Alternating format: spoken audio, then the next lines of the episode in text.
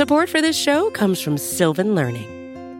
When children love learning, they can tackle any challenge life throws at them. Sylvan's Insight Assessment can help you determine if your child is ready for what's ahead. It can also identify gaps in learning and point out areas that could be of concern for your child so they can tackle what's to come.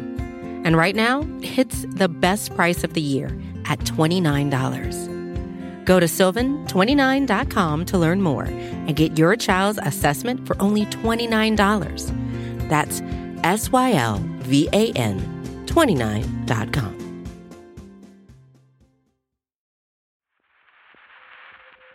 From Cafe and the Vox Media Podcast Network, this is Now and Then. I'm Heather Cox Richardson. And I'm Joanne Freeman. And we are so excited today to be joined by our friend Will Bunch. Will is the national opinion columnist for the Philadelphia Inquirer. And honestly, I subscribe to the Philadelphia Inquirer just to read his columns. And I am not exaggerating. So we're thrilled to have you here, Will. Well, as, as a longtime listener of the show, I can't tell you what a thrill it is to be actually on it. So thank you. I am happy that you are here too, Will, and I'm really looking forward to this conversation. Will has written a number of really incisive books about American politics and culture. One that is particularly relevant to the discussion that we're going to be having today, his most recent book is titled After the Ivory Tower Falls How College Broke the American Dream and Blew Up Our Politics and How to Fix It. So, not much. Doesn't cover very much at all. No. Not at all. I mean, the podcast is half over now that you've read the title, right? So. I love those kinds of titles. Though. That's a very 18th century kind of title. But it does enable us to go ahead and take a look at the present, the past, and perhaps even the future of higher education in America in today's episode of Now and Then. Our conversation today is sparked by President Biden's recent student loan forgiveness plan, it's worth noting that we did cover the history of American loans when the plan was first announced back on September 6th in our episode titled Forgiving and Unforgiving Debts. And what we're interested to talk about is how are we thinking about college education these days? What does it mean? What do we think about when we think about who should or shouldn't be going to college, or more relevant, perhaps, who is or isn't what can we tell from college education, really, more broadly speaking, about how Americans and America envisions itself as a nation? So, I want to start with something that has bothered me, Will, quite a bit, and that you answer very well in your book. And that is how the heck did we get to a point in America where we have this extraordinary crisis in paying for college and who pays for college? After World War II. And even when we were kids to some degree, college was affordable. So for a lot of us, I think this crisis came out of nowhere. And I promise you that all the extra cost of college has not gone to the college professors. I worked a couple semesters as an adjunct professor, so uh, I can talk to even the lower rungs of the level, and, and that level is definitely not getting paid. So, no, you're absolutely right.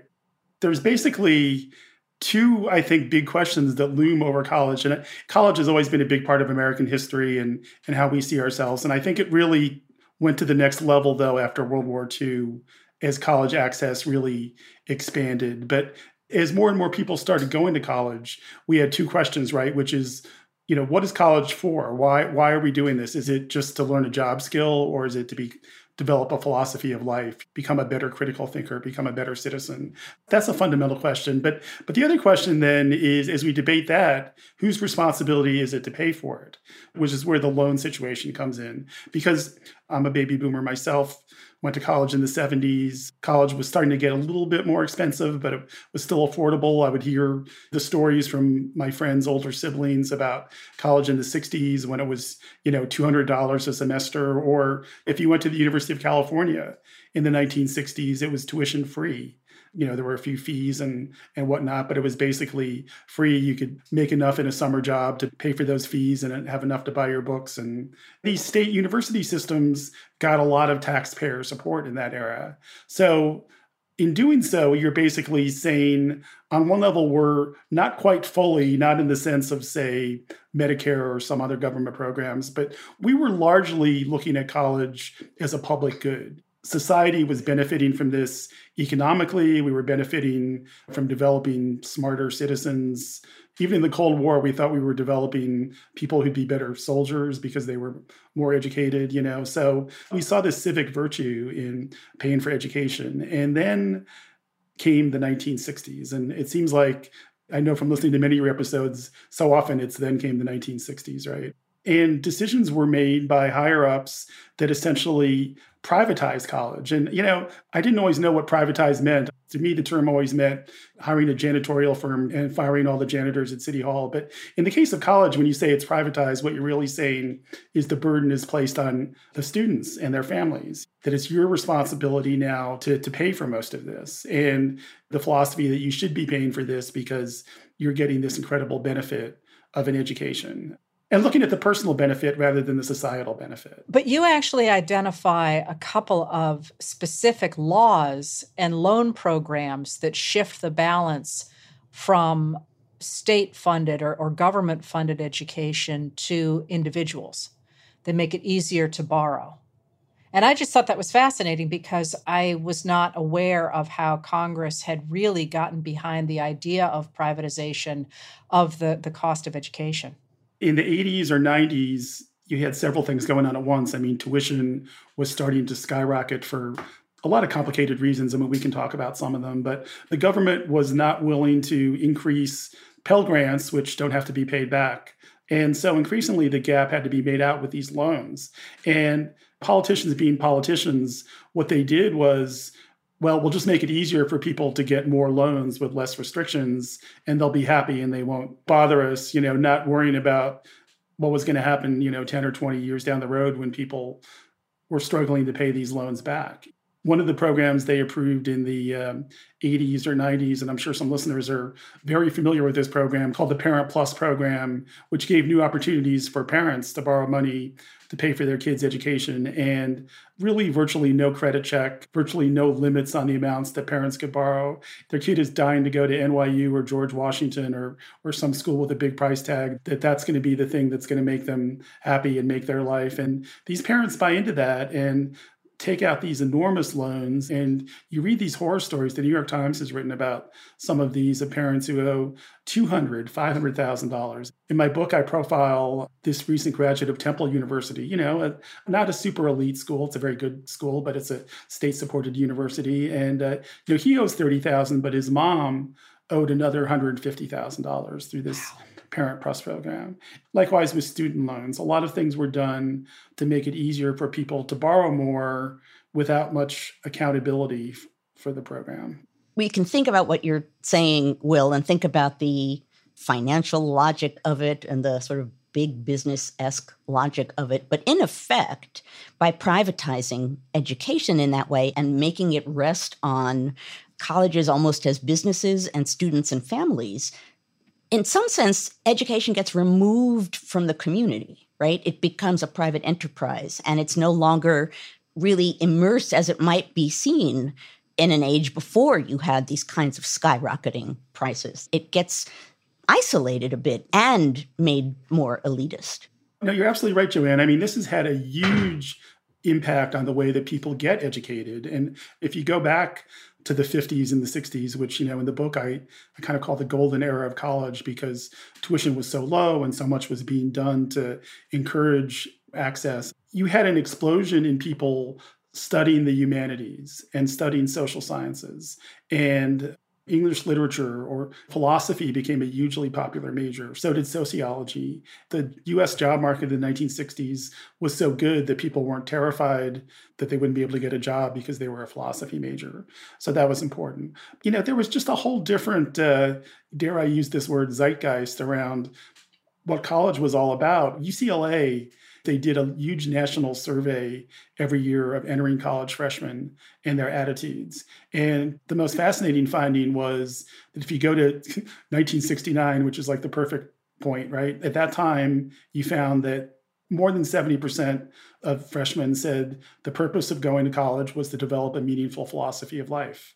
As quickly as the 1980s, you had a majority say, no, the purpose is to develop a marketable job skill these things that we're talking about start running together, right? Because part of it was the decline in the US economy. that started in the 70s into the 80s, and people started focusing more on skills, but also this privatization of, of college. You know, as people took more and more loans, there's a lot of calculation that goes into what do I need to do to come out of this with a job that's going to pay me enough that I can pay these loans back. And it's probably not studying philosophy, right? We don't want to upset the no. philosophy folks no, out in the audience. You know, we are talking about this moment in which college is kind of a big business and it's about major loans and it's elite in some ways and its purpose is being questioned. But certainly, in any number of ways, what you're describing is very much in the same, as you put it, the zeitgeist, right? It makes perfect sense that that's what it seems like in this moment. If you look at college education around the time of the American Revolution, the 1770s, the 1780s, shortly thereafter, again, in the same way that what we're looking at now reflects where we are now, you see that there were a handful of colleges, universities in the colonies and then in the early United States. And a lot of them were the colleges that now we consider to be the Ivy League schools. They were very elite. They had small numbers of elite young men matriculating at any given time. The assumption was that the people going to these schools were going to go on to become public men and or merchants, but there was a, a certain kind of man of a certain social class with a certain kind of future ahead of him who went into college. And that was so reflective of that moment in time. If you think about it, there's something almost a little aristocratic about the way that people thought about education at that time. Because when people went to college, like when you look at the matriculation list of students attending a college at a given time, it's in rank order, social rank order based on the parents of the student involved. So, for example, if you look at the list of who is attending King's College, now Columbia University, in 1774, you see a list of about 18 names. And Alexander Hamilton, you know, the guy from the Caribbean, illegitimate, who? has no family. Don't even take me there, Heather. but he's at the bottom, right? It makes perfect sense. This oh, is not an oh, alphabetical wow. list. It's, oh, there are all of these people. Oh, and then there's this guy. How, how did he get there to begin with? He had actually people put together a charitable fund to send him to the North American colony so he could get an education. And he had sponsors writing on his behalf, but he was very much on the bottom of that class. Can I ask you a question about that, though? When they let those young men, because of course there's no women, into those schools, like, do they have to have any educational ability at all? Is it just kind of like a fraternity? Is it just like, you know, you're, I can't think of a single last name from the, uh, you're, you know, George Wiggleworth. What if George Wiggleworth is like spending all of his time playing, I don't know, dice and drinking and carousing? Can he still go to Harvard or does he have to meet some minimum? If his parents are people of high rank in society in some way. And if, as one would have assumed for most young elite men, they have a basic education, you know, that they can read and they can write and they've read a lot of the classics as they would have in some kind of education leading to college, then yeah, he could. I mean, Hamilton's a great example. He didn't have any real formal education before he went to King's College, so he was sent to a kind of grammar school for a year to catch up. It's not like people were generally told that, you know, you're not good enough to go here. So to go back to Will's point, what were they learning? I mean, they were certainly reading classical works, ancient Greek and ancient Roman works. Hamilton, college for him, it's it's going to be a kind of make or break moment. He's going to find some way to make himself something from there, or he's going to be left with nothing. So he undergoes a kind of plan. He's a planning kind of guy, but he makes a plan to take a certain number of different kinds of courses so that he'll have several options that he can pick from to be a gentleman when he leaves school. So he takes anatomy courses in case he wants to go on to become a doctor. He oh, takes, I was going to say, why does a gentleman need anatomy courses? doctor, doctor. He joins a debating society and he studies rhetoric in case he's going to go on and become a lawyer or perhaps go into the clergy in some way. He joins another club that is joined by basically people who want to go on in one way or another to study the law. And he's borrowing legal texts. So he has a list of like the four or five things a gentleman can do in that time period. And he signs up for courses that he thinks are going to train him for those things. Basically, you were getting a sort of good elite young man's education, reading the right things and learning to present yourself and to argue and do the things that a public man, in one way or another, would be doing down the road.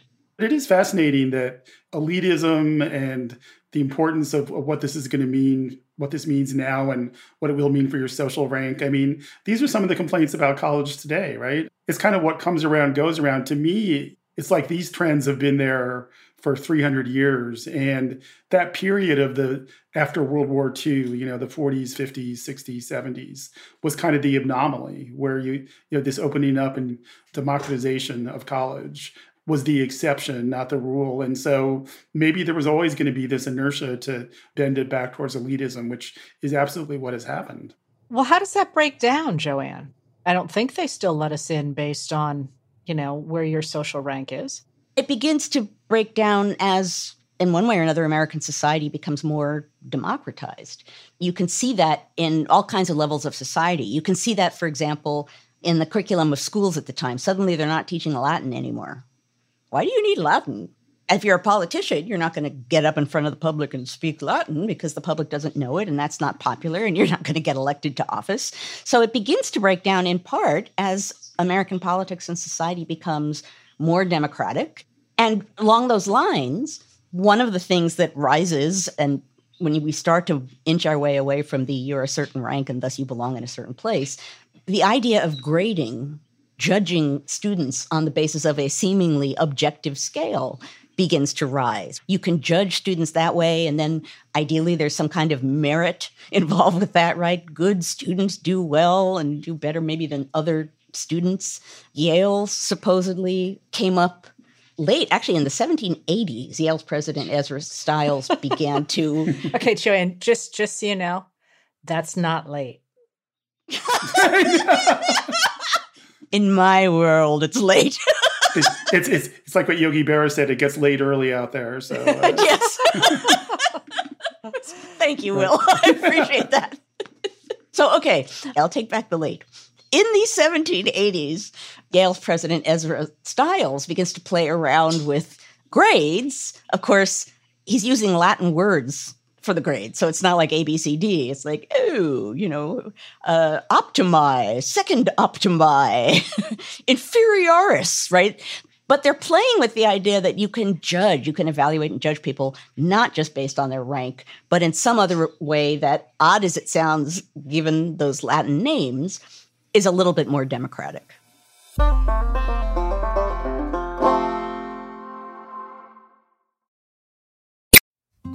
Support for this show comes from Sylvan Learning.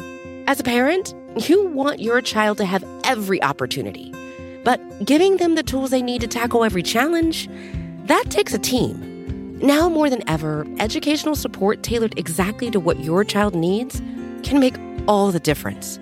That's why parents have trusted Sylvan Learning for 45 years as the ultimate teammate in their child's educational journey, instilling in them a love for learning and a passion for reaching the next level.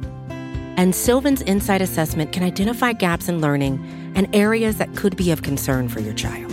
It's a 360 degree view into your child's learning that you can't find anywhere else and helps ensure that your child didn't miss something in school that might put them at a disadvantage in the future. And right now, it's the best price of the year at $29. Go to sylvan29.com to learn more and get your child's assessment for only $29. That's S Y L V A N 29.com.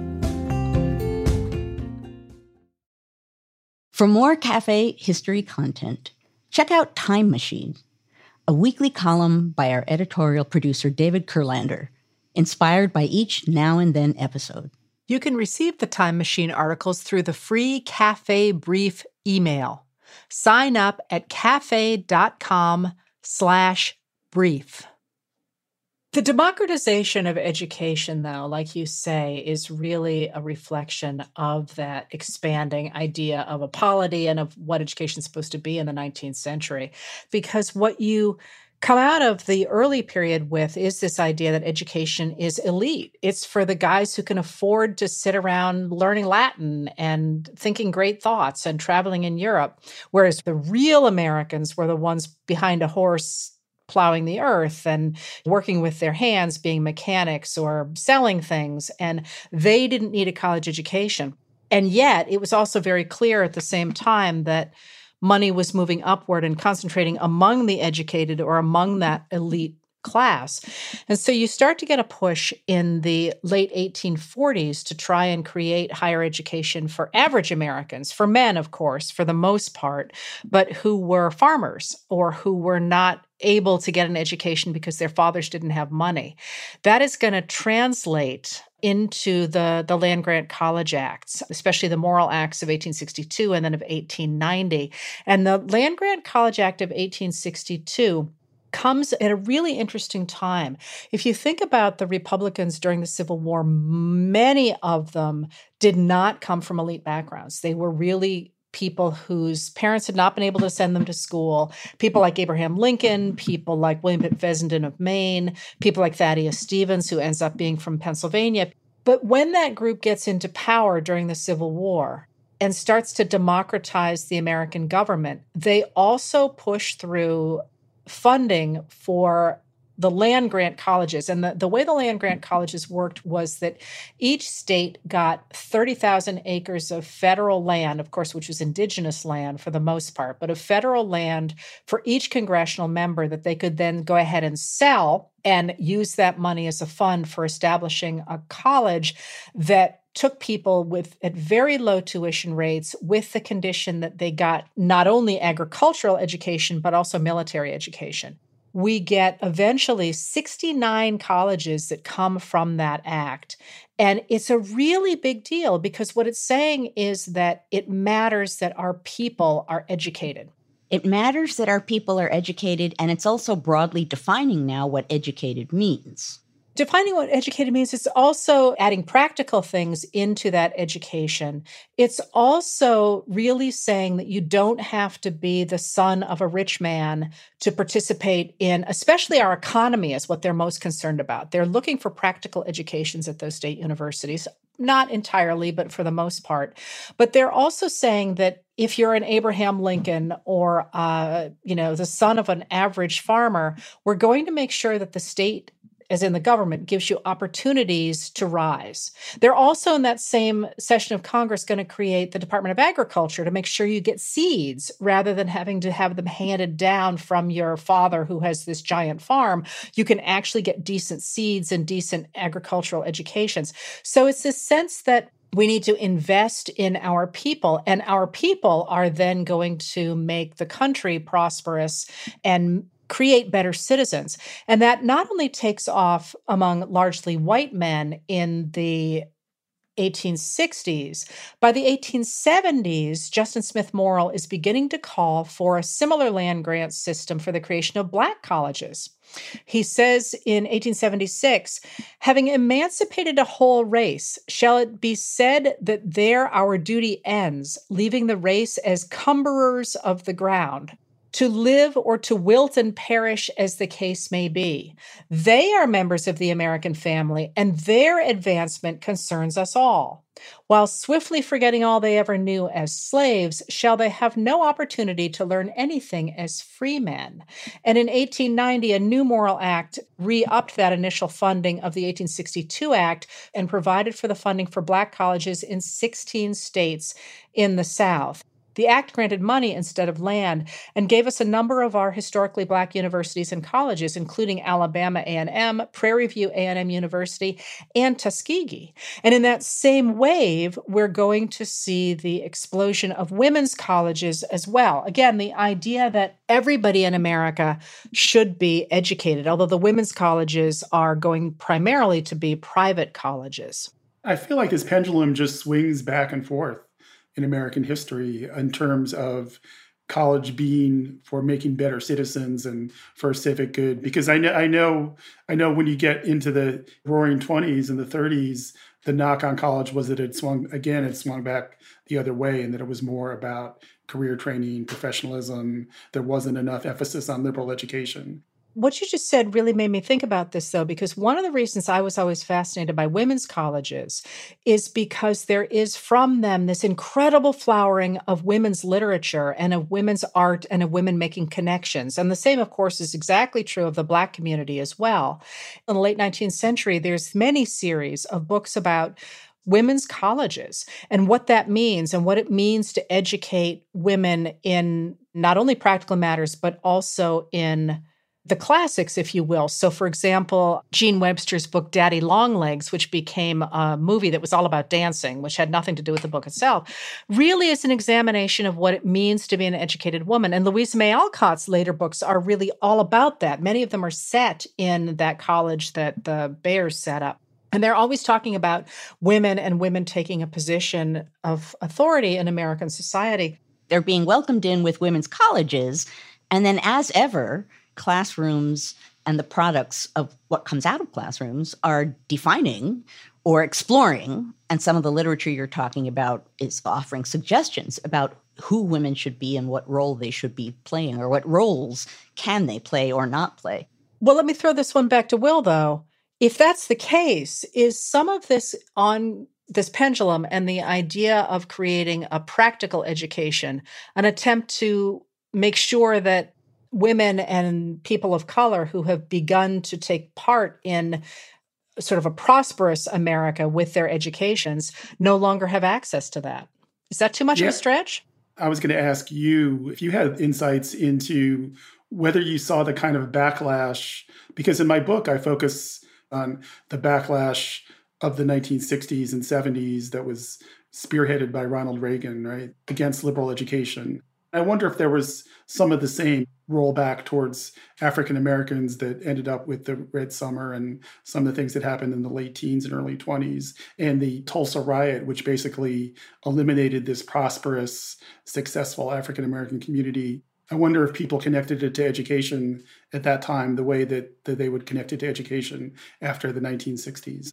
Education as a conveyor of power and what happens when you convey that power to people who haven't had it before. The word that you use, backlash, is perfect for that.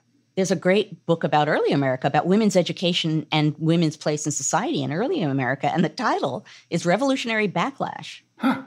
So there was all there of this discussion of how women needed to be educated, born of the revolution, right? Because now we have a republic, and in a republic, citizens are important. It gets back to the civic dimension of education, right? You need to have young people growing up to understand what it means to be a good citizen. And who will give them those lessons? Well, sometimes it's women. So women suddenly have this importance as people bestowing, you know, educations on people and often their sons so that they can go on to be good citizens. And that idea of women having an important role lasts for a while. And then, just as you're suggesting, with you use the word backlash, and now um, both you and Heather have talked about that pendulum. This is part of the same pattern.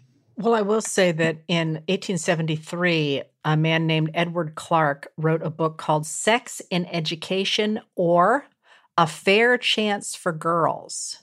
And he worried that educating girls the same way as you educated boys could run the risk of making them like a sexless class of termites. and, and that identical education of the two sexes is a crime before God and humanity that physiology protests against and that experience weeps over. And I do know that the women's colleges made a huge effort to make sure that the women who came to them spent a great deal of time in physical education classes because the understanding at the time was that if you educated a woman's mind too much, her body would fall apart. so so you had to make sure you weren't educating her out of her womanly sphere. They called higher education a masculine education in early America. And they were horrified if a woman received too much education. She was defined as being masculine because she had received a masculine education. She had been de-womanized. I feel like the response to the uh, what was it, sexless termites of uh, 1873 was uh, the rise of college football. Right? I mean, you had Teddy Roosevelt cleaning up college football, but making it in other activities for young men a thing to promote their manliness. And you have to wonder how much of that is these perceived threats. Just like today, I was writing my column for the Inquirer about the Proud Boys. You know, today's group that is obsessed with masculinity is seeing the rise of women's rights as a, and empowerment as a threat. And again, it's the pendulum, right? that is exactly the era when they took on so many Native American names for sports teams with the idea that you would recreate some sort of what was in their minds savagery on the football field or something. The sports in that period. I find fascinating because they almost got rid of American football because they were literally killing people. Yes. You know? yeah, no, uh, T- Teddy Roosevelt got involved in that, right, to stop the killing so they could keep the sport going, right? So just say that again to stop the killing. but let's jump forward now to your period, Will. And your work was so interesting about, first of all, what the dream of American education looked like after World War II and why and then how that breaks down. And I found it enormously instructive simply because we all sort of have a vague sense that something went wrong, but we don't, at least I don't quite understand what. I think a lot of the explanation is a lot more political than people want to acknowledge. But clearly, the 19th century, early 20th century, you know, you saw, you did see more and more people going to college. You know, that the Industrial Revolution demanded managers and other kinds of professionals. And so you did see this increase. But by and large, you know, you look at the start of World War II, most Americans still didn't finish high school. So I think only 5% of uh, adults had that college degree around the start of World War II. And the GI Bill, which is, you know, just a fascinating piece of legislation, really created in response to the horrible way America had botched the return of veterans from World War One, the bonus army, and everything else that that happened. So they wanted to get it right in World War II, and they decided, well, instead of promising people money, which was what they had done in World War One that went off the rails, they said, how can we benefit these young mostly men coming home from the war. So they talked about job training. Uh, there was a big home buying mortgage component to the GI Bill. And then you had the college benefit. And they just really didn't think it was going to be utilized as much as it, as it was. They really didn't think most Americans were college material, to put it frankly. It was kind of fascinating the, the reaction from the heads of some of these elite universities who were going to have to accept these recipients of the GI Bill, and you know, we're kicking and screaming about it. The the president of the University of Chicago famously said that what was going to result from this was what he called quote hobo jungles unquote. That they were going to have to house and feed these kind of young brutes who just weren't ready for the classroom. And what happened was the exact opposite. Within a couple of years of the program, I mean, not only was it overutilized, that there was this real demand from Americans who wanted this opportunity for higher education, but they turned out to be because they wanted this opportunity so much, they were great students. You know, that college administrators and professors said, uh, you know, these GIs are the best students we've ever had. They listen to their teachers. You know, they they show respect. They have a purpose. They understand why they're there, and they appreciate it and are working towards it seriously, if you look at the lives of these people, that purpose stayed with them, many of them for their whole lives. You know, that they went back to their communities and became active and doing things like founding little leagues in their hometowns or or things like that. They were just very community oriented people because the government had given them an opportunity and they really had this sense of the need to give something back. It was a beautiful thing and it makes you think about what we've lost by not doing that so much in recent years. But quick overview, you had this golden age of college in the 40s, 50s, and 60s. You had the baby boom was on the way, and in these schools that had expanded their facilities to handle the GIs just kind of kept going and expanding and hiring more professors and building new dorms and, and opening new public university campuses to deal with this flood of young people, especially a, in an era of the 50s where you had a much more affluent middle class. This is when college became the American dream, right? The American dream generally had always been to do better than your parents and be a little bit more prosperous. And college became wrapped up in people's minds as really the vehicle for doing that for most families. It was also kind of a golden era of the idea of liberal education, the idea that college is for critical thinking and taking a wide range of subjects and it's not just rote career training. The humanities. Yeah, the humanities. Yeah. And so the young people of the 1960s took this to heart and they became critical thinkers and they became fighters for democracy and, and they really believed in the civic experiment. But what happened is, I guess you might call this blowback, right? In that the hypocrisy they saw was coming from our own United States. They started honing in on what was going on, you know, with racial segregation in the South. People were electrified by the lunch counter sit-ins in 1960. I mean, the spark for this movement was our HBCUs, but a lot of white kids on other campuses up north got excited by this. You, had the Berkeley free speech movement in 1964 about the rights of students to basically be adults and not children, you know, to take part in political activity. They used that right to protest the Vietnam War, and which really became in the latter half of the 60s the focus Will walk us through the the free speech movement a little bit. I think you do a fabulous job with that, and a lot of people probably just think it means talking. But what's happening on the campuses in '64 in California? The free speech movement actually grew out of the civil rights movement in a way because some of the most forceful advocates, including the famous leader of the movement, Mario Savio, he was just just a hero of mine, and and uh, it was it was a pleasure getting to write about him in the book and to talk to his widow as well. He had gone to Mississippi Freedom Summer in 1964, where college students, both black and white, worked together in, in rural Mississippi trying to register voters in this really violent, harsh environment where famously three of the civil rights workers were, were murdered and buried in an earthen dam. Mario Savio lived through that and he got beaten up once or twice, but he li- lived to tell about it. And um, when he came back to Berkeley in 1964, the campus was becoming more politicized in general, and the administration was starting to freak out a little bit. And it turned out they found that the place where students had been setting up tables to lobby for different political causes, which they thought was on the sidewalk and First Amendment protected public speech, they found out, well, no, this is actually university property. And so they barred students from setting up these tables. And everybody was outraged, not just civil rights advocates. The young Republicans, you know, joined this protest. It was really a moment where you had liberals and conservative students on the same side and to have all of their activities regulated, or are they adults with the ability to speak their minds? Mario Savio gave his famous Wheels Upon the Gear speech. There's a time when the operation of the machine becomes so odious, makes you so sick at heart that you can't take part. You can't even passively take part. And you've got to put your bodies upon the gears and upon the wheels, upon the levers, upon all the apparatus, and you've got to make it stop. And you've got to indicate to the people who run it, to the people who own it, that unless you're free, the machine will be prevented from working at all.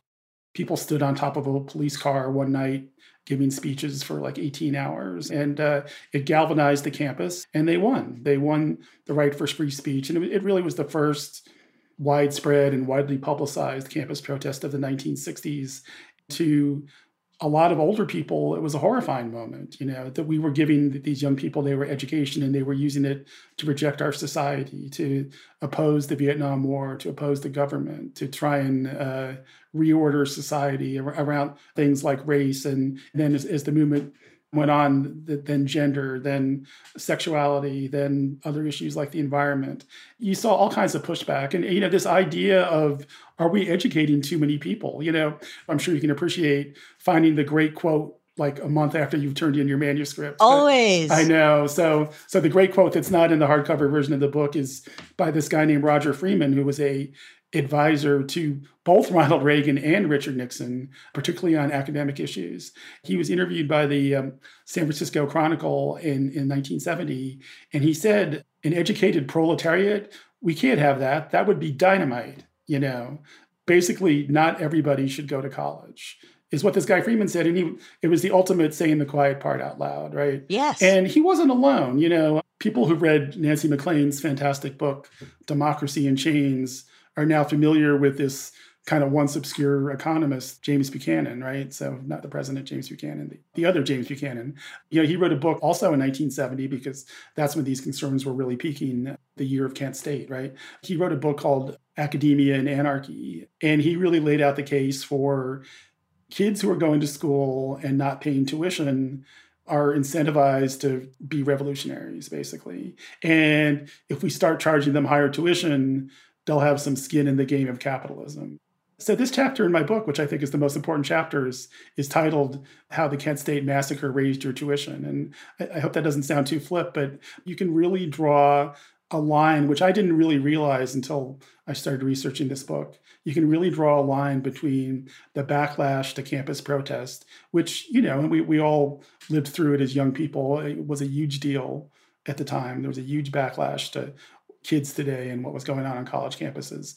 And there was a straight line to that and the idea that maybe college shouldn't be a free ride for young people that maybe maybe not everybody should go to college that maybe it needs to be a little bit more expensive and and people need to see it more as an investment reagan's famous line in 1967 which i think defines everything that's happened ever since was he said i don't think taxpayers should be funding the intellectual curiosity of young people and that's become our philosophy. That's crying out now to connect with the present. You just described this moment when these young people are protesting for free speech, and the response to that says a lot about how people, some people feel who should have power and who shouldn't have power, and what society should look like, and what education is for, and who should have it. So here we are now at this moment.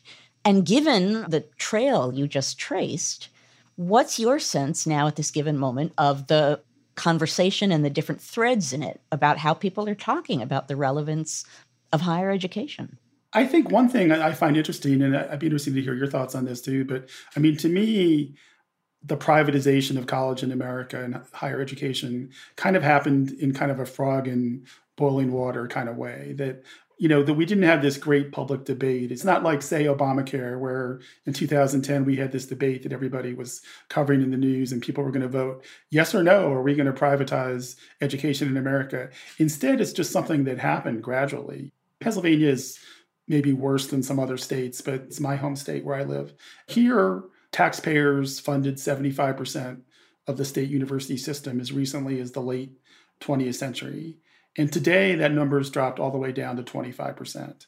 When you have that big a drop in, in government funding, you can do two things. You can like shut down universities and cut services, which we all know college administrators are desperately trying not to do, or you can raise tuition. And tuition kept going up. And the thing is, it's a little immune from the so called free market of economics because everybody's been told that if you don't get this credential, right, this college diploma, the job recruiters aren't going to give you the time of day. The calculation that people had to make was I can either not get this credential and know that I'm going to be kind of a, at least in the job front, be a loser in life, or that's what they were told anyway, right?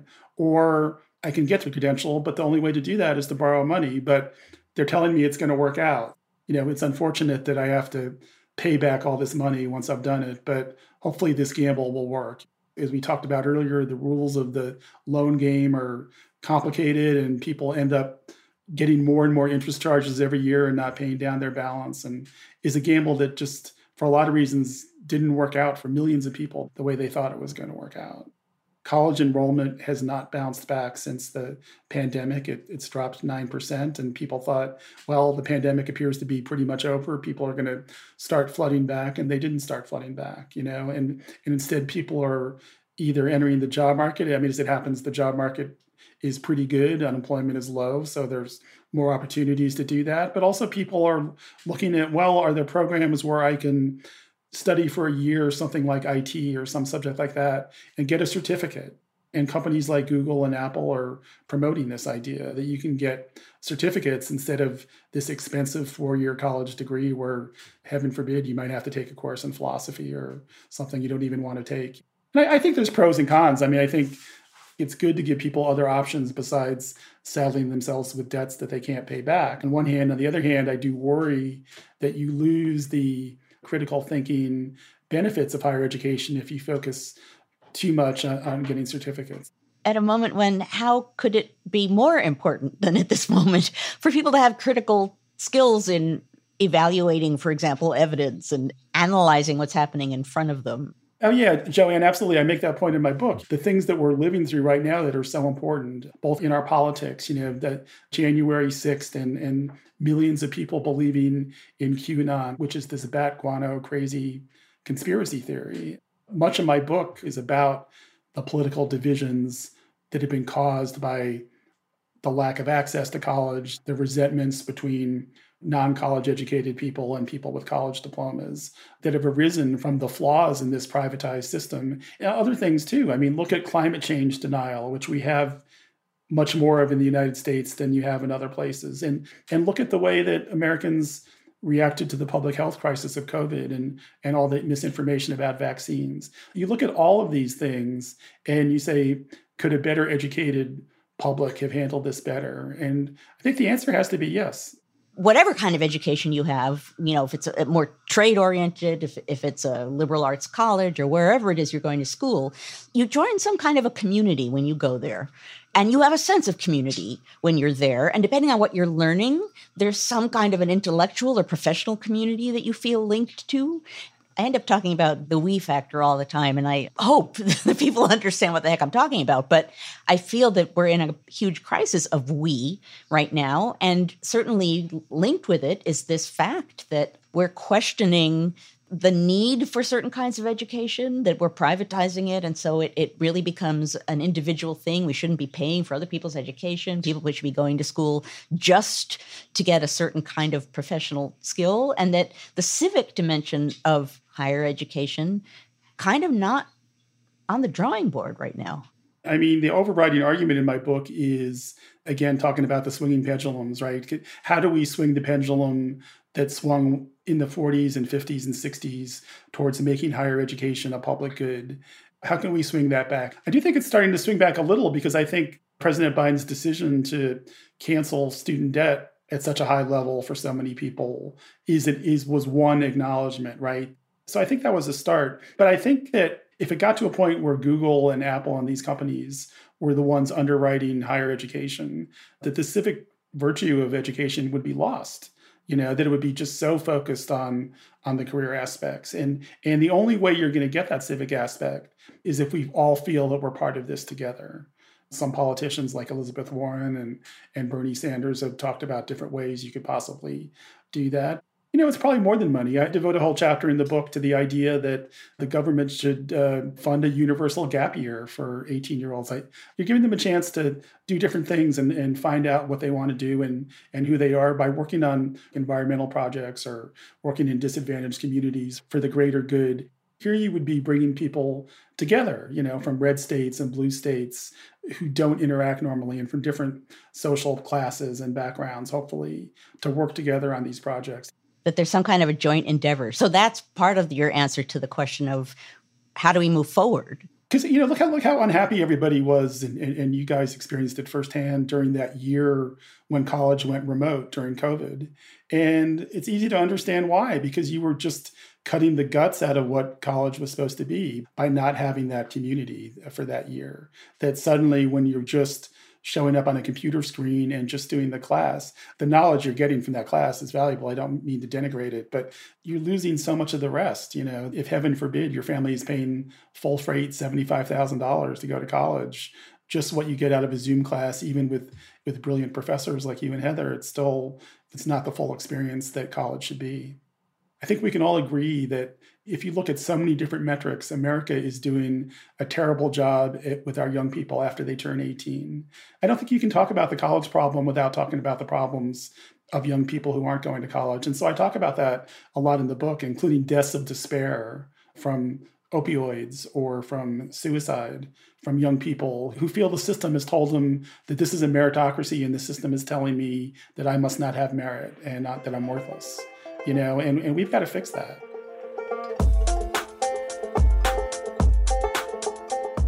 Our conversation continues for members of Cafe Insider.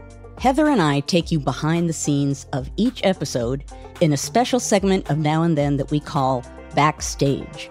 So join us backstage and get an inside look at the thoughts we're wrestling with as we prep for our weekly conversations. Head to cafe.com slash history to join. That's cafe.com slash history. That's it for this episode of Now and Then. If you like what we do, please rate and review the show on Apple Podcasts or wherever you get your podcasts. It makes a big difference in helping people find the show. Your hosts are Joanne Freeman and Heather Cox Richardson. The executive producer is Tamara Sepper. The editorial producer is David Kurlander. The audio producer is Matthew Billy. The Now and Then theme music was composed by Nat Weiner. The cafe team is Adam Waller, David Tatasciore, Sam Ozer-Staton, Noah Azulai, and Jake Kaplan. Now and Then is presented by Cafe and the Vox Media Podcast Network.